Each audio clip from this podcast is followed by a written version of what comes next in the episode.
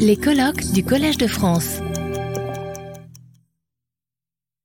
Euh, J'ai le plaisir, euh, j'ai le plaisir d'appeler euh, au pupitre euh, Madame Pascale Barthélémy, maîtresse de conférence habilitée à diriger des recherches euh, à l'École normale supérieure euh, de Lyon, qui va euh, nous présenter une conférence intitulée Le genre des connexions africaines au monde 1900-1980. Je vous demande euh, d'accueillir Pascale Barthélémy. Bonjour à toutes et à tous. Je voudrais tout d'abord remercier François-Xavier Fauvel et, le Collège de France de m'avoir invité à participer à cette journée d'études et saluer également les associations partenaires de cette rencontre. Traiter en 50 minutes du genre des connexions africaines au monde n'est pas une mince affaire. En effet, le genre, ce n'est pas les femmes et ce n'est pas un sujet au même titre que les villes, les intellectuels ou les guerres, mais une catégorie d'analyse transversale à tous les autres thèmes. Il y a un genre des échanges économiques, un genre de l'éducation, un genre des mobilisations politiques comme des circulations culturelles. Pour entrer dans le vif du sujet, j'aimerais dire quelques mots de l'affiche choisie pour illustrer cette journée. Elle est extraite du livre que j'ai publié hop, voilà, aux éditions de la Sorbonne en juin dernier et figure également dans le beau livre co-dirigé par François-Xavier Fauvel et Anne Lafont, L'Afrique et le monde, histoire euh, renouée. Cette photographie a été prise à Vienne, en Autriche, en juin 1958, lors du quatrième congrès de la Fédération démocratique internationale des femmes, la FDIF, créée à Paris en 1945. Cette affiche devient un mois plus tard la couverture du magazine Femmes du monde entier, diffusé depuis Berlin-Est à travers le monde. Traduit en cinq langues, ce magazine a circulé en Afrique et a contribué à informer les Africaines des luttes des femmes du reste du monde. Il a aussi permis à ces dernières de publier des informations sur leur situation et leurs combats. Au fil des années 50, la place des femmes africaines dans les colonnes du magazine ne cesse d'augmenter. Sur cette photographie figurent trois femmes. À droite, Jeanne Martin Cissé, originaire de Guinée mais qui représente à Vienne le Sénégal. Au centre, Bassada Djiré Dembélé, secrétaire générale adjointe du Comité des femmes travailleuses du Soudan français, l'actuel Mali. Et à gauche, Marthe Wandier, qui représente l'Union démocratique des femmes camerounaises, autrement dite UDFEC. Cette photo atteste de la présence des femmes d'Afrique dans des congrès internationaux à la fin des années 50. Elle nous montre aussi comment ces femmes se donnent à voir à travers à travers les vêtements qu'elles ont choisi de porter et la manière dont elles incarnent différentes façons d'être femmes africaines sur la scène internationale.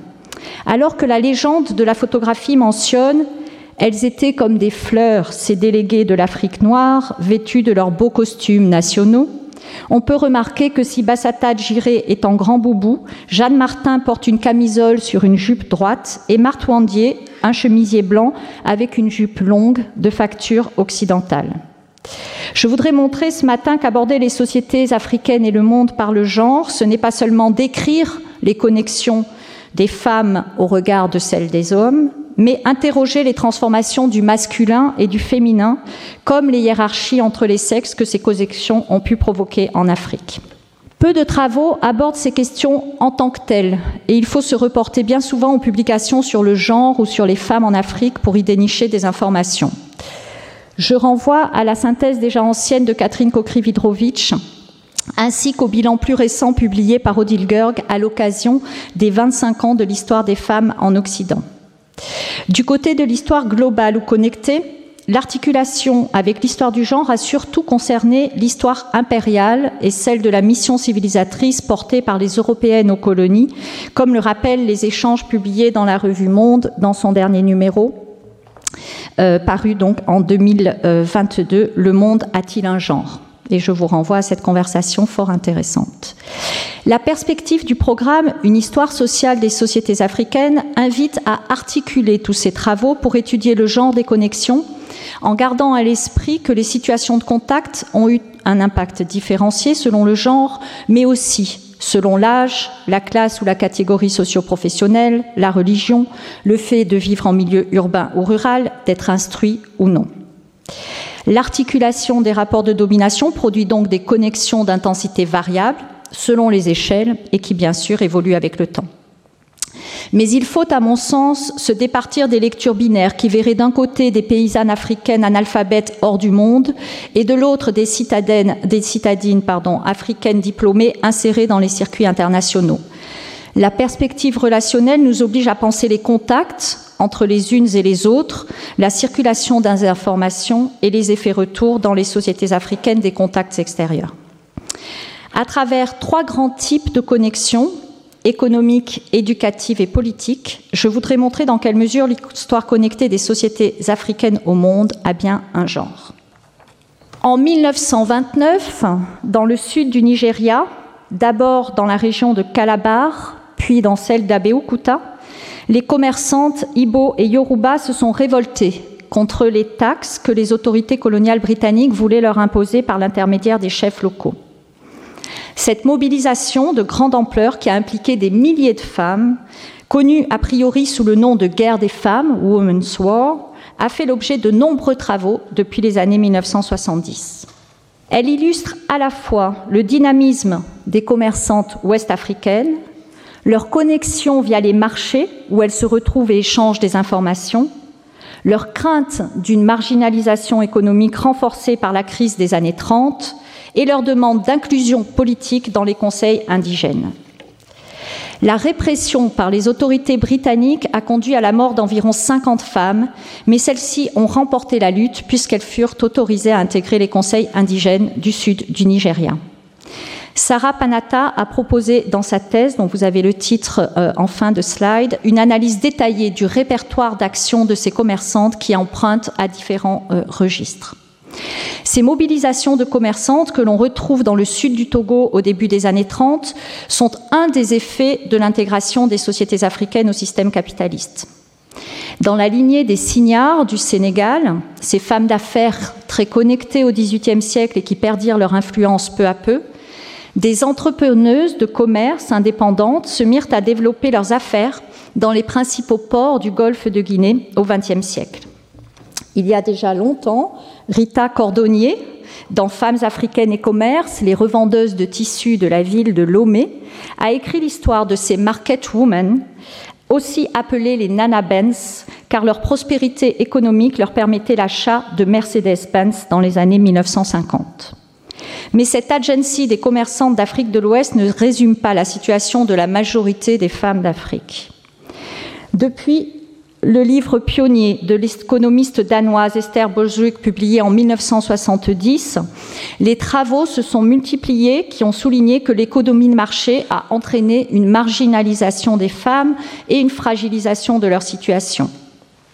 Le recueil d'articles coordonné par Nancy Afkin et Edna B en 1976 a montré, comme euh, plus récemment l'étude d'Elisabeth Schmidt sur les femmes Shona de Rhodésie du Sud, que les Africaines ont été marginalisées non seulement parce que les hommes africains ont été les interlocuteurs privilégiés des Européens, mais aussi parce que le développement de l'économie de traite et l'exploitation coloniale a eu des conséquences majeures sur la vie familiale, la vie privée, dans les villes comme dans les villages, les deux étant de plus en plus interconnectés au fil du siècle. Dans de nombreuses régions d'Afrique, la colonisation a entraîné une aggravation de la charge de travail des femmes, car les paysannes ont dû assurer à la fois le poids des cultures de subsistance et celui des cultures de rente, tandis que leur mari était le partenaire officiel des autorités coloniales et pouvait occasionnellement tirer un bénéfice financier de ces relations. En Ashanti, dans le sud du Ghana, on a pu parler de gender chaos pour décrire ce bouleversement des rapports sociaux de sexe dans l'entre-deux-guerres. Au Sénégal et en Gambie, où les femmes participaient à la culture du riz, l'introduction de nouvelles cultures, comme l'arachide, a entraîné une évolution des modes de propriété foncière qui s'est faite au détriment des femmes. Enfin, celles-ci ont aussi été réquisitionnées pour les travaux forcés, comme en a témoigné André Gide dans son voyage au Congo. Les connexions économiques entraînées par l'exploitation coloniale ont aussi eu pour conséquence une multiplication des migrations de travail et une accélération de l'urbanisation dont la dimension genrée est attestée par de nombreuses études de cas. Le grand récit androcentré des migrations africaines a été progressivement remis en cause par plusieurs publications. Je mentionnerai le colloque euh, publié en 2003, Être étranger et migrant en Afrique, dont une demi-douzaine d'interventions à l'époque portées sur les femmes migrantes.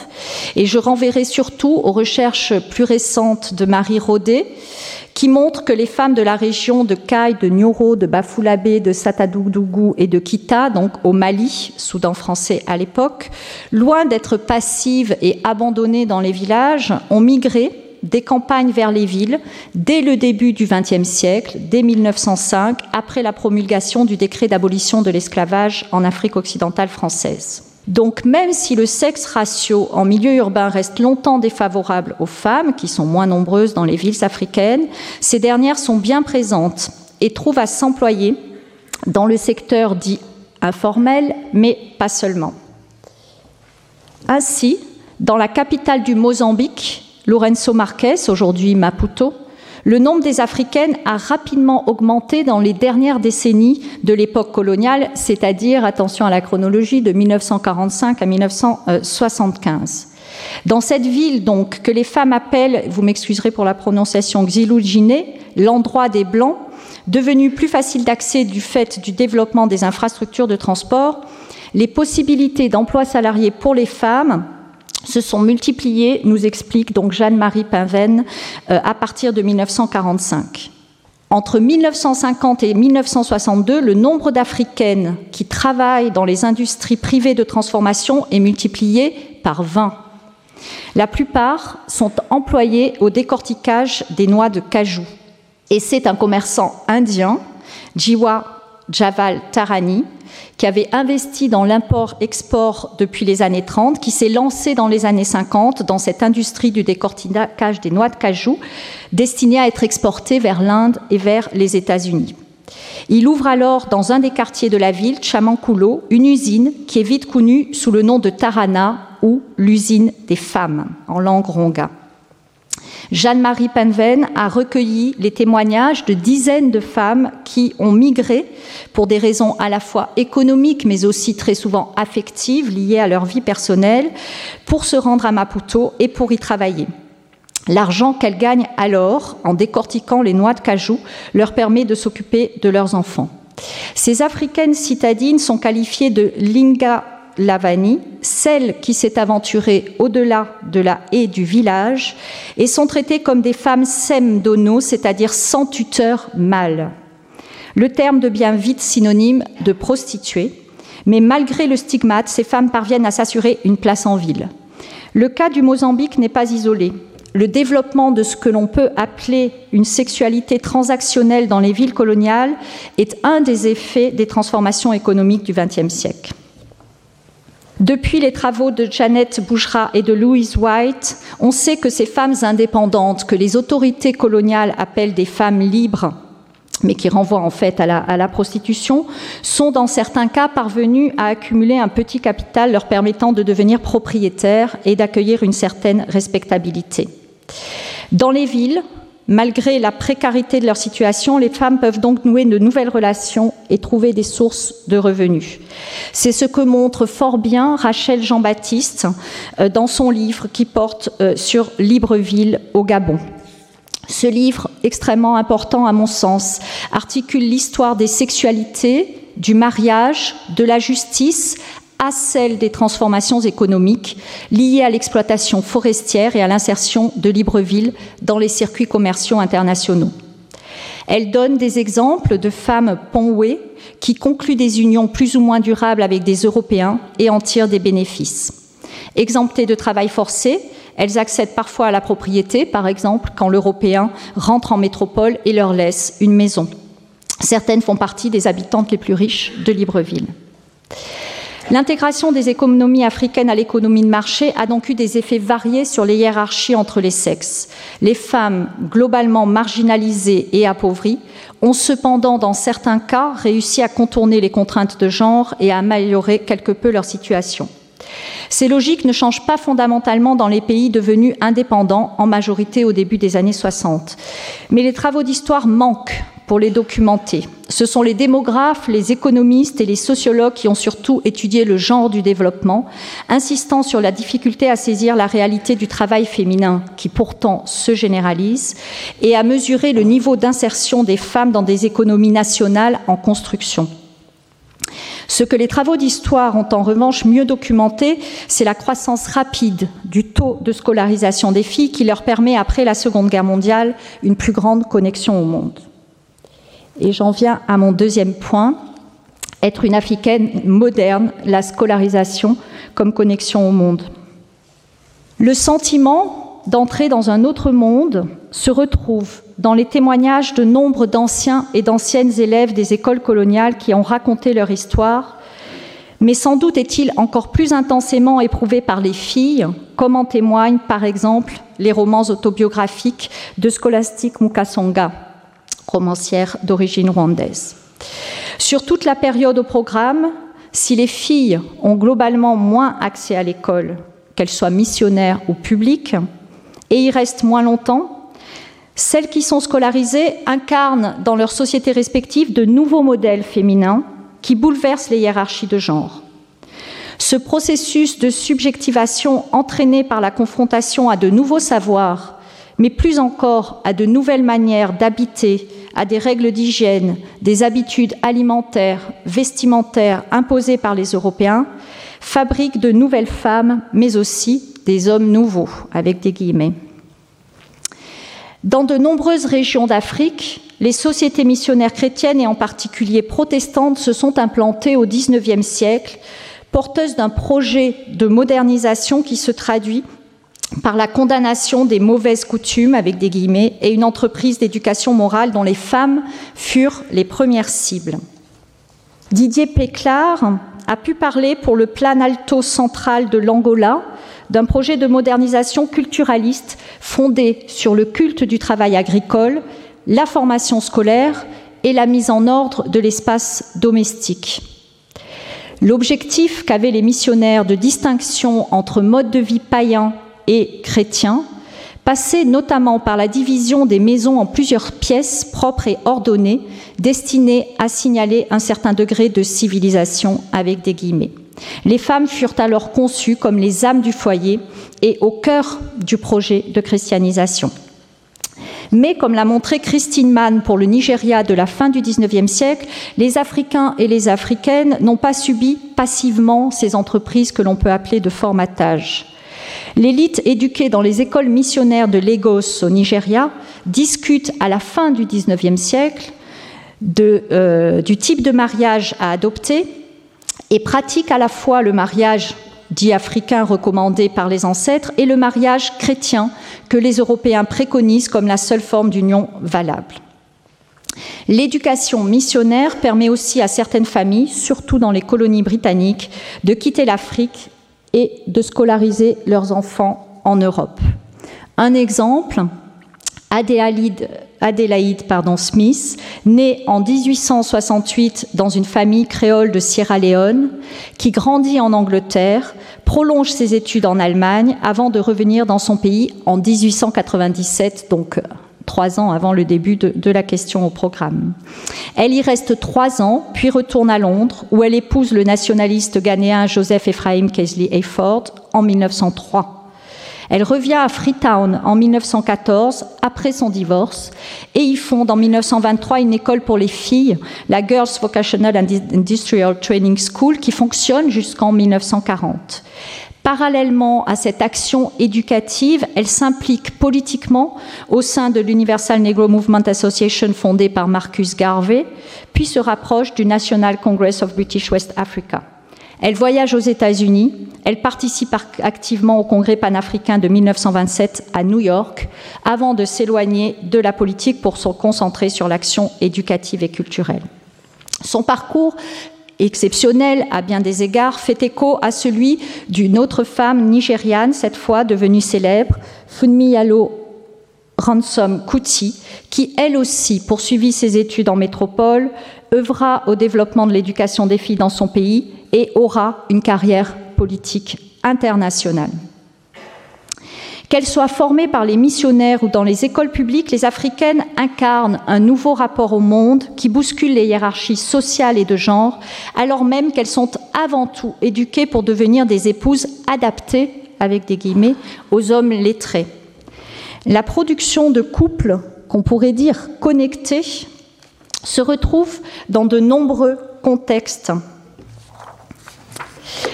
En Tunisie, l'école Louise René Millet, dite aussi école de la rue du Pacha, qui ouvre ses portes en 1900 dans la Médina de Tunis, a formé non seulement la première femme médecin musulmane de Tunisie, mais de nombreuses épouses de nationalistes. Et je vous renvoie à l'article de Julia Clancy Smith. En Afrique occidentale française, dans les écoles normales fédérales qui forment des instituteurs et des institutrices africains, il s'agit aussi de fabriquer des ménages lettrés, loyaux à l'égard de la métropole.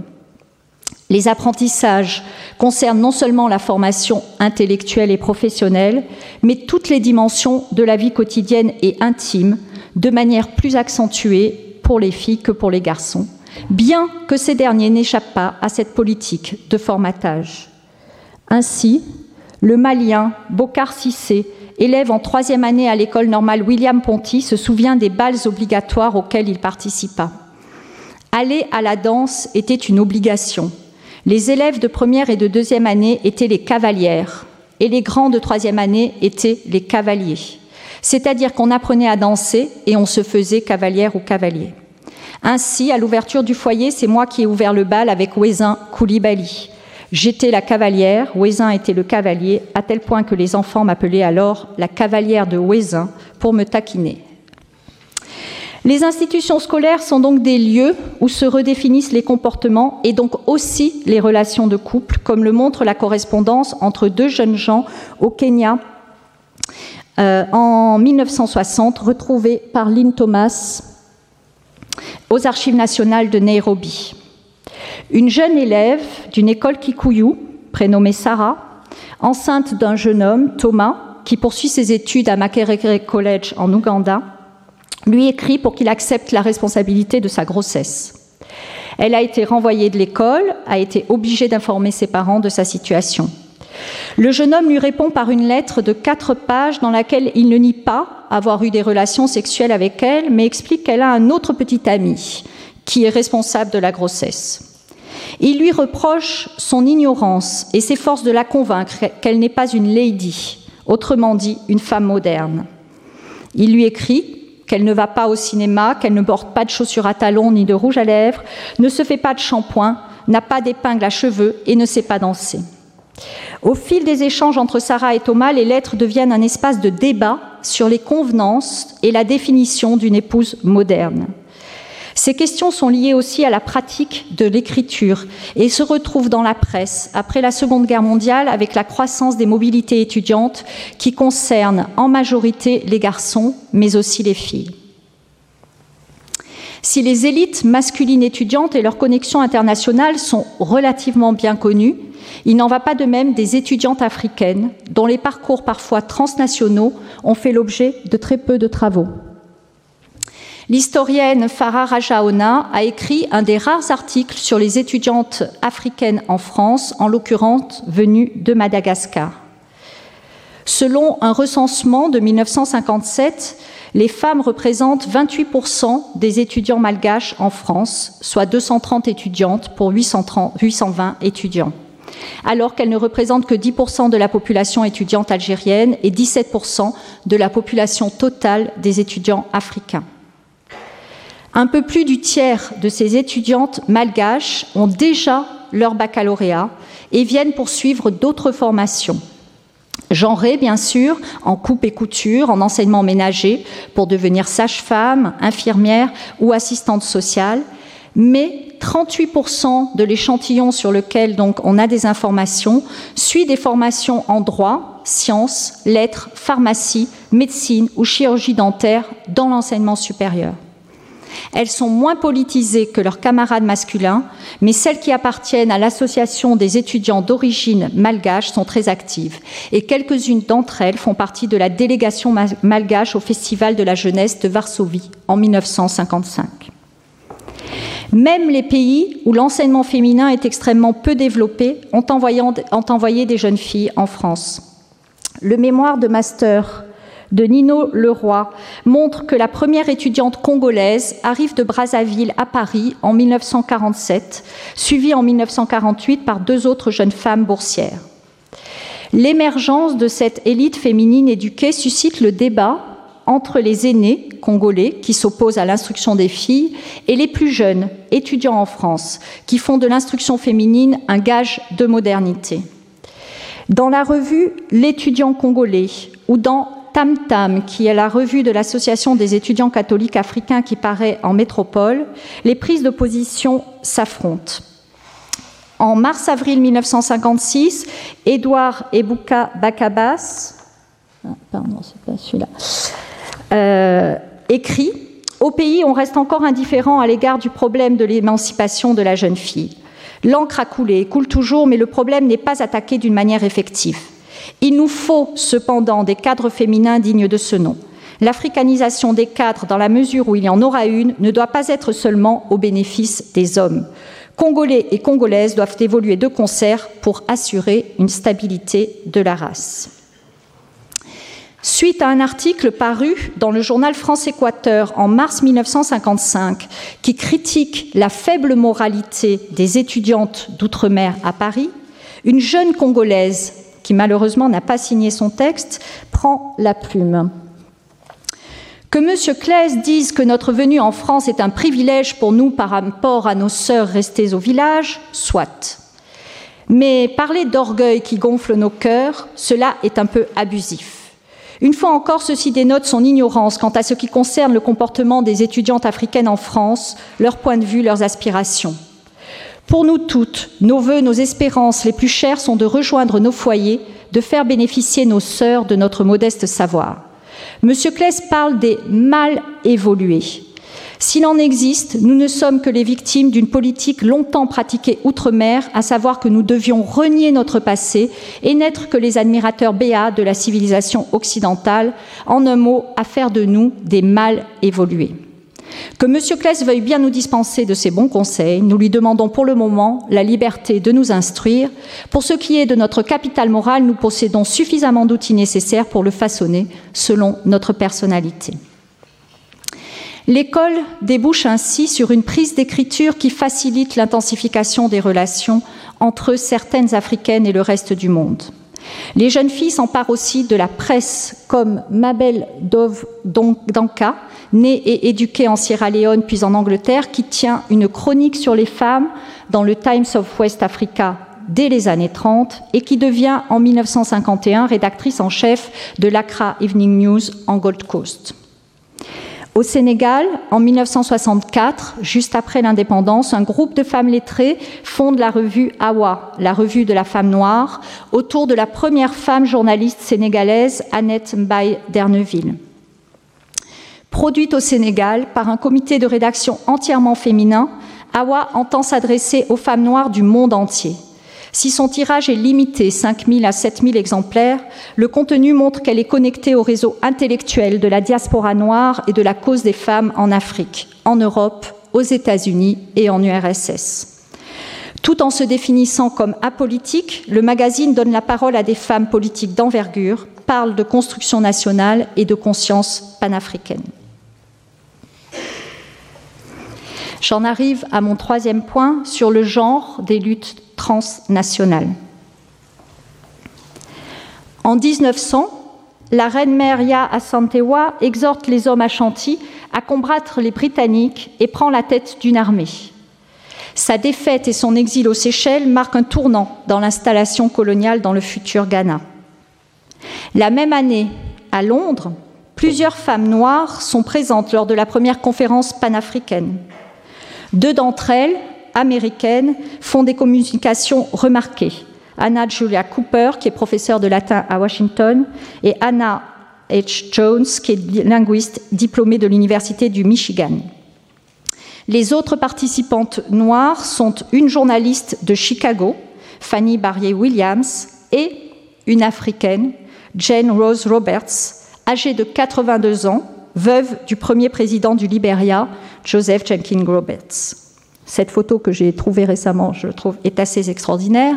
Quoi de commun en 1900 entre Ya Asantewa et Jane Rose Roberts, deux femmes africaines Leur appartenance au continent et leur lutte pour que leur pays soit reconnu comme souverain? Tout au long du XXe siècle, des femmes d'Afrique se sont mobilisées avec les hommes ou de façon séparée, qu'il s'agisse de résister à la conquête, aux nouvelles taxes, de revendiquer la libre circulation dans des sociétés ségrégées, de militer pour l'obtention de droits politiques et sociaux, de s'engager dans des partis anticolonialistes, de participer les armes à la main aux luttes de libération, puis de réclamer des droits au lendemain des indépendances. Les travaux, très nombreux, sur leur participation au mouvement de résistance et à la lutte anticoloniale n'ont jusqu'ici guère interrogé leur connexion transnationale. Et pour cause, dans le domaine des luttes politiques comme dans les autres, les femmes sont moins nombreuses que les hommes à être insérées dans des réseaux qui dépassent l'échelle locale. Il est pourtant possible, à mon sens, de montrer que les luttes des Africaines ont été non seulement liées à des conjonctures singulières dans leur pays, et très variables évidemment d'un bout à l'autre du continent, mais qu'elles ont aussi, ces luttes, été fabriquées par des interactions avec le reste du monde. Au début du XXe siècle, les connexions entre l'Afrique australe et les États-Unis se retrouvent dans les luttes des femmes noires contre le pass, ce laisser-passer qui indiquait le lieu de résidence et l'employeur des travailleurs noirs et sans lequel ils ne pouvaient pas se déplacer. Julia Wells explique dans ses travaux que ces femmes s'étaient déjà insurgées à plusieurs reprises contre la volonté britannique de leur appliquer cette législation, mais en 1913, dans l'État libre d'Orange, elles manifestent, pétitionnent et en appellent au roi d'Angleterre. L'une des figures de proue du mouvement, Charlotte Maxeke, née en République du Transvaal en 1874, a fait ses études en Angleterre et aux États-Unis dans les années 1890.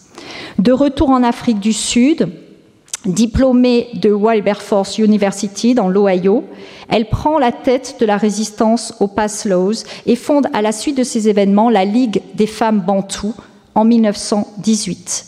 Cette association de femmes a fonctionné en parallèle à l'ANC, qui l'a reconnue officiellement en 1931, mais les femmes n'ont pas été acceptées au sein de l'ANC jusqu'en 1943.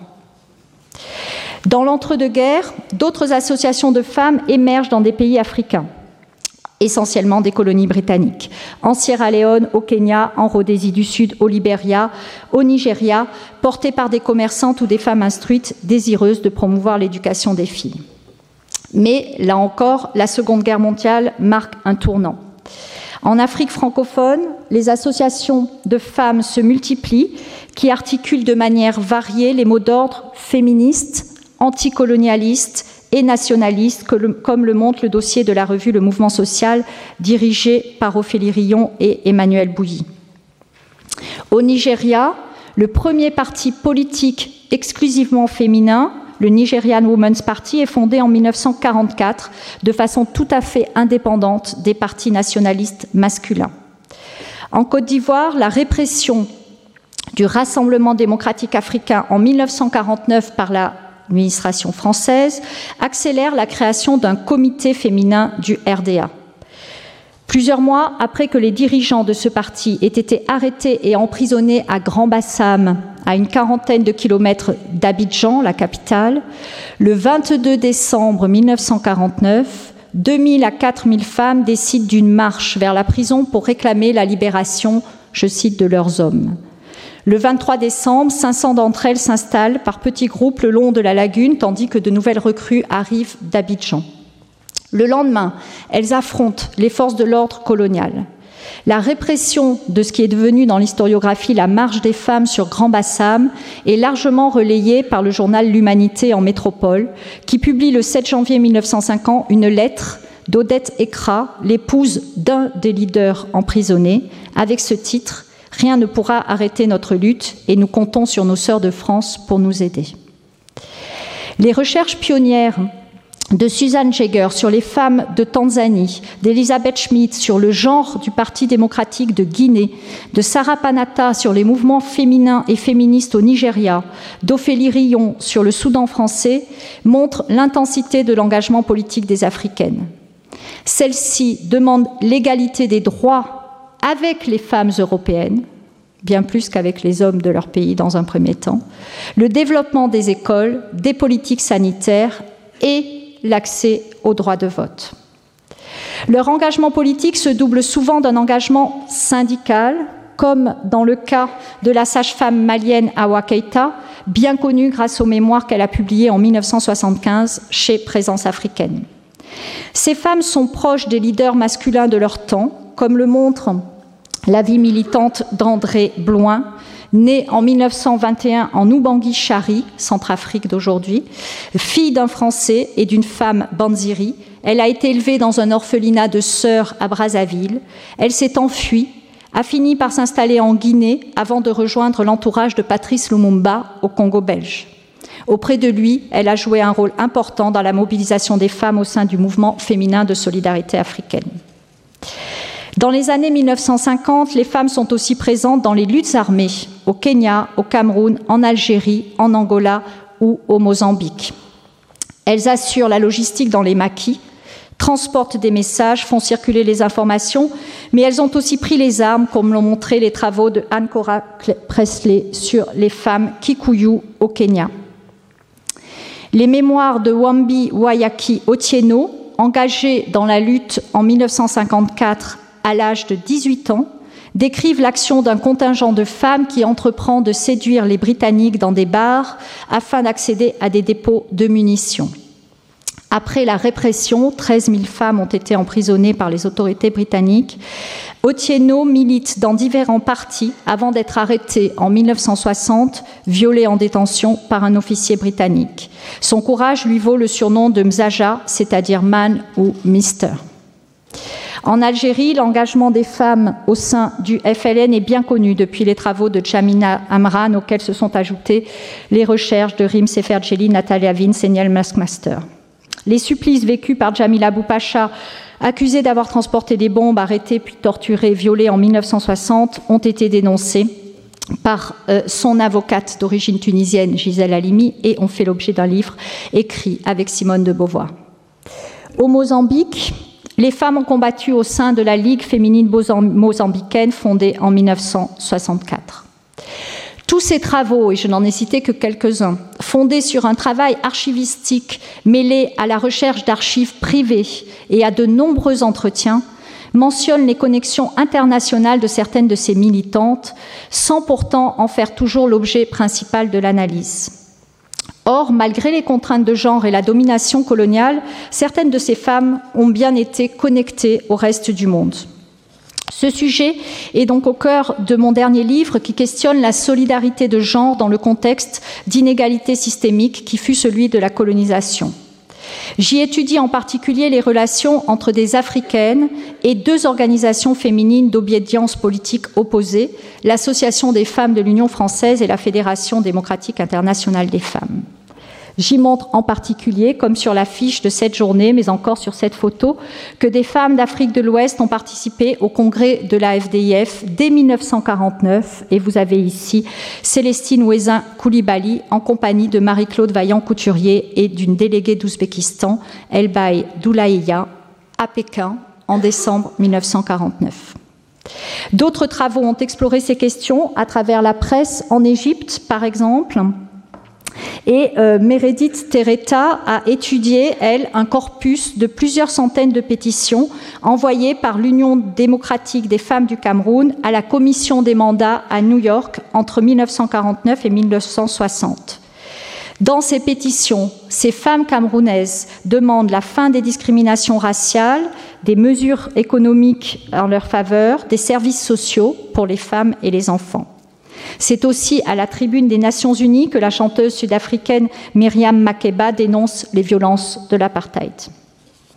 Fille d'un instituteur et d'une mère domestique, elle a grandi dans un township des environs de Johannesburg, a été scolarisée quelques années dans une école méthodiste, est entrée dans la chorale et elle est restée évidemment célèbre euh, grâce à la chanson Pata Pata euh, qu'elle a interprétée en 1956, qui a circulé dans le monde entier.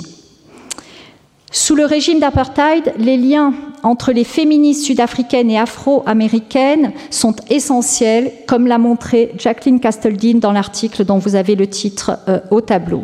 Elle examine en particulier le parcours des deux militantes importantes, la sud-africaine Bertha Mikshe et l'américaine Eslanda Godrobson. La première fut formée par les missions protestantes, puis au sein du principal syndicat sud-africain, puis au sein de la branche féminine de l'ANC dont je parlais tout à l'heure. Des lettres des leaders de la STJ adressées aux femmes de l'ANC montrent que les premières s'inspirent de l'action des secondes. Elles en appellent à l'émancipation de toutes les femmes noires dans le monde, mettent en avant leur rôle maternel et familial. En Afrique du Sud, pour lutter toujours contre le pass, aux États-Unis, contre les violences sexuelles et raciales. L'étude de ces connexions militantes suggère que le panafricanisme a eu un genre, jusqu'ici très peu traité par l'historiographie. Trois femmes sur 40 personnalités font l'objet d'un portrait dans le collectif dirigé par Hakim Hadi et Marika Sherwood. La Sierra-Léonaise Constance Agatha Cumming-Jones, l'américaine Amy Ashwood Garvey et la trinidadienne Claudia Jones. Or, elles furent bien plus nombreuses à circuler en Afrique et dans le monde pour dénoncer les violences coloniales, réclamer des droits et défendre l'unité africaine. En Afrique, à partir de la fin des années 50, elles ont organisé des séminaires, des rencontres, des congrès pour développer des relations entre elles et mener des combats communs, y compris avec les femmes d'Afrique du Nord.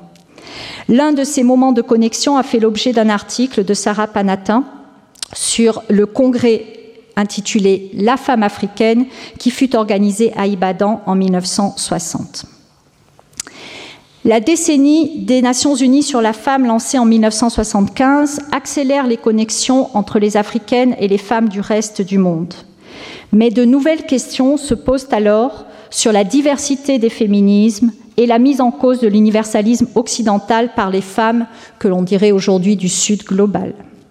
Ainsi, la Guinéenne Jeanne Martin Cissé, que vous avez sur la fiche de cette journée, élue présidente du Conseil de sécurité de l'ONU en 1972, explique que les femmes d'Afrique ne veulent pas être en guerre avec les hommes. Dans les années 60 et 70, l'exigence de construction et d'unité nationale dans les pays africains nouvellement indépendants renvoie souvent au second plan les revendications féministes, même si les situations varient bien sûr d'un État à l'autre.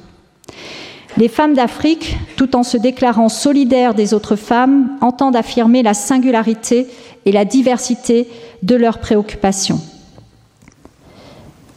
La sociologue sénégalaise Awa l'exprime clairement dans La parole aux négresses qu'elle publie en 1978 et qui lui attire de nombreuses critiques.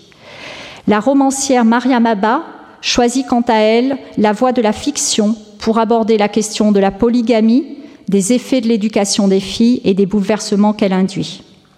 Son roman, une si longue lettre, publiée en 1979 et récompensée en 1980, ça tombe bien, à Francfort par un grand prix littéraire. Elle devient ainsi la première africaine à acquérir une visibilité internationale dans le monde des lettres, comme le rappelle Claire Ducournau dans sa thèse publiée. Et c'est donc avec les mots de Mariam Abba que j'ai choisi de clore cette intervention. Mon cœur est en fait chaque fois qu'une femme émerge de l'ombre, je sais mouvant le terrain des acquis, difficile la survie des conquêtes, les contraintes sociales bousculent toujours et l'égoïste mal résiste. Instrument des uns, appât pour les autres, respectés ou méprisés, souvent muselés, toutes les femmes ont presque le même destin que des religions ou des législateurs abusifs ont cimenté. Mes réflexions me déterminent sur les problèmes de la vie, j'analyse les décisions qui orientent notre devenir, J'élargis mon opinion en pénétrant l'actualité mondiale. Je reste persuadée de l'inévitable et nécessaire complémentarité de l'homme et de la femme. Je vous remercie.